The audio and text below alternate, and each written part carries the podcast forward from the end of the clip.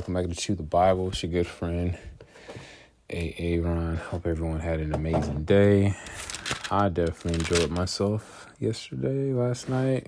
I'm glad I was torn between going to my church for Wednesday night Bible study and going to um and going over to the Cure for their Wednesday night service, and I'm so glad I went to the Cure. It's been a while since I walked away from a church. It was like, not to say, all right, I love my church, don't get me wrong, but just genuinely feel there's something about getting hugs from black people who love Jesus is it hits different. uh, not just black folks, but like Hispanics. Yeah, it's very diverse. I just, I just, I enjoyed my time there. Uh, and I am supposed to meet my counselor tomorrow at two thirty tomorrow. I'm just gonna tell him like, hey, I've been thinking about this for a while, but in Harmony will always be my home, home, home away from home. But uh, it's time for me to make a switch. And um, yeah, talk about what that looks like if he feels in his spirit that I need to do anything or have any final conversations or anything. So, all right, here we go. Ezekiel dramatizes the exile. The word of the Lord came. Yeah, once again, this is Ezekiel chapter 12, reading out the Christian Standard Version. The word of the Lord came to me, Son of man, you are living among a rebellious house. They have eyes to see, but do not see, and ears to hear, but they do not hear for they are a rebellious house. Now, you son of man, get your bags ready for exile and go into exile in their sight during the day. You will go into exile from your place to another place while they watch. Perhaps they will understand, though they are a rebellious house. During the day, bring out your bags like an exile's bags while they look on. Then in the evening, go in, out in their sight like those going into exile. As they watch, dig through the wall and take the bags out through it. And while they look on, lift the bags to your shoulder and take them out in the dark. Cover your face so that you cannot see the land, for I have made you a sign to the house of Israel. So did I so I did just as I was commanded. In the daytime, I brought out my bags like an exile's bags. In the evening, I dug through the wall by hand. I took them out in the dark, carrying them on my shoulder in their sight. In the morning, the word of the Lord came to me Son of man, Hasn't the house of Israel, that rebellious house, asked you, What are you doing? Say to them, This is what the Lord God says. This pronouncement concerns the prince in Jerusalem and the whole house of Israel living there. You are to say, I am a sign for you, just as I have done it. Done, it will be done to them. They will go into exile, into captivity. The prince who is among them will lift his bags to his shoulder in the dark and go out. They will dig through the wall to bring him out through it. He will cover his face so he cannot see the land with his eyes. But I will spread my net over him, and he will be caught in my snare. I will bring him to Babylon, the land of the Chaldeans, yet he will not see it, and he will die there. I will also scatter all the attendants who surround him and all his troops to every direction of the wind, and I will draw a sword to chase after them. They will know that I am the Lord when I disperse them among the nations and scatter them among the countries, but I will spare a few of them from the sword, famine, and plague, so that among the nations where they go, they can tell about all their detestable practices. Then they will know that I am the Lord. Ezekiel dramatizes Israel's anxiety. The word of the Lord came to me Son of man, eat your bread with trembling, and drink your water with anxious shaking. Then they say, then say to the people of the land, This is what the Lord God says about the residents of Jerusalem and the land of Israel. They will eat their bread with anxiety and drink their water in dread, for their land will be stripped of everything in it because of the violence of all who live there. The inhabited cities will be destroyed, and the land will become dreadful. Then you will know that I am the Lord. There is hope. In Jesus, there is hope. I'm getting my little setup going. I like to fall asleep to worship music. getting that all going real quick. A deceptive proverb stopped. Verse 21. Again, the word of the Lord came to me Son of man, what is this proverb you people have about the land of Israel, which goes, The days keep passing by, and every vision fails. Therefore, say to them, This is what the Lord God says I will put a stop to this proverb, and they will not use it again in Israel. But say to them, The days have arrived, as well as the fulfillment of every vision.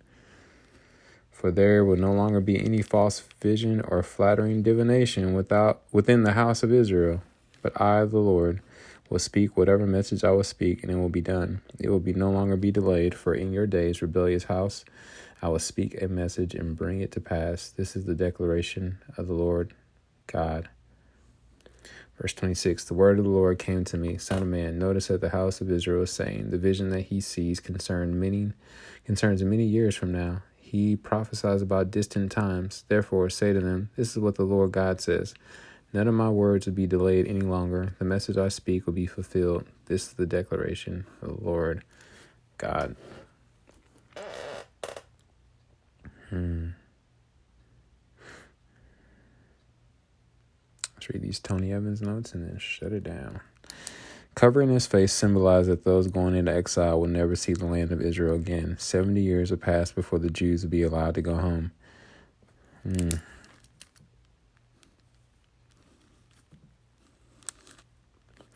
This prince is a reference to Zedekiah, the puppet king whom Nebuchadnezzar had placed on Jerusalem's throne. Indeed, he tried to escape the city at night, but the Babylonians overtook him and brought him to Nebuchadnezzar, who killed Zedekiah's sons before his eyes and then gouged them out to that so that he never saw Babylon even though he was taken there. This is a sobering reminder that if people will not respond to God voluntarily, they will be forced to do so by his judgment. Mm.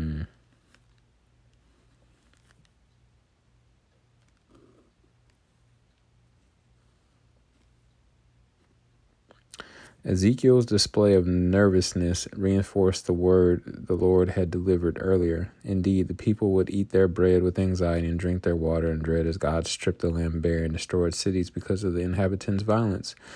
This was the only way these spiritually blind and deaf rebels could be brought to see and understand that the Lord alone was their God.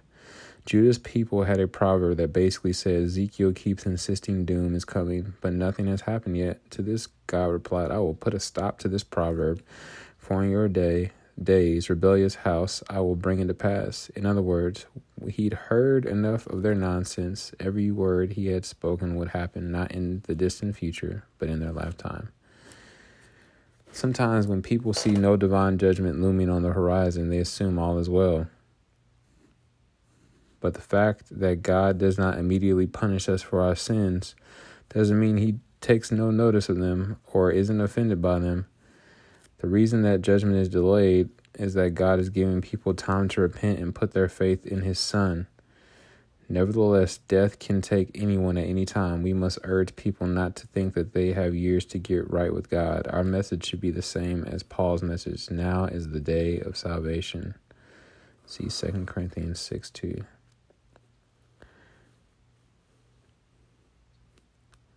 I just had that conversation the other day with a young man. I said, "Don't wait." I said, "God is going to pursue. Jesus is going to pursue your heart until the day you leave this earth."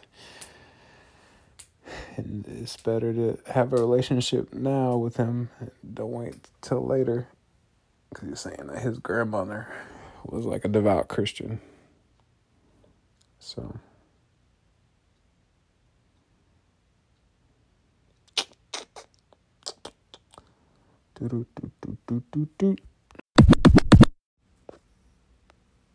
Romans 3:23 says for all have sinned or missed the mark or veered off the path and fallen short of the glory of God or God's perfect standard. Romans 6:23 says for the wages of the cost of that sin is death or eternal separation from God. But the free gift of God is eternal life through Jesus Christ our Lord. Romans 5 8 says, But God demonstrated his love toward us, or showed his love toward us, in that while we were still yet sinners, Jesus Christ died for us. Romans 10, verse 9 through 10 says that if we will confess with our mouth that Jesus is Lord and believe in our heart that God has raised him from the dead, we will, not might be, not maybe, we will be saved. For with our hearts we believe we are now in right standing with God, and with our mouths we confess that we are now saved. Lastly, Romans 10, verse 13 says that whosoever, anybody, everybody, who calls upon the name of the Lord, they will be saved. So if you've never asked Jesus into your heart, or you've walked away from him and you would like to rededicate your life to him, you can just simply say, Dear God, I know I'm a sinner. I know my sin deserves to be punished. I believe Jesus Christ is the Son of God who died for me and rose from the grave. I want to turn from my sin and trust Jesus Christ alone as my Savior. Thank you for the forgiveness and everlasting life I can now have through faith in Jesus. In Jesus' mighty precious name I pray. Amen.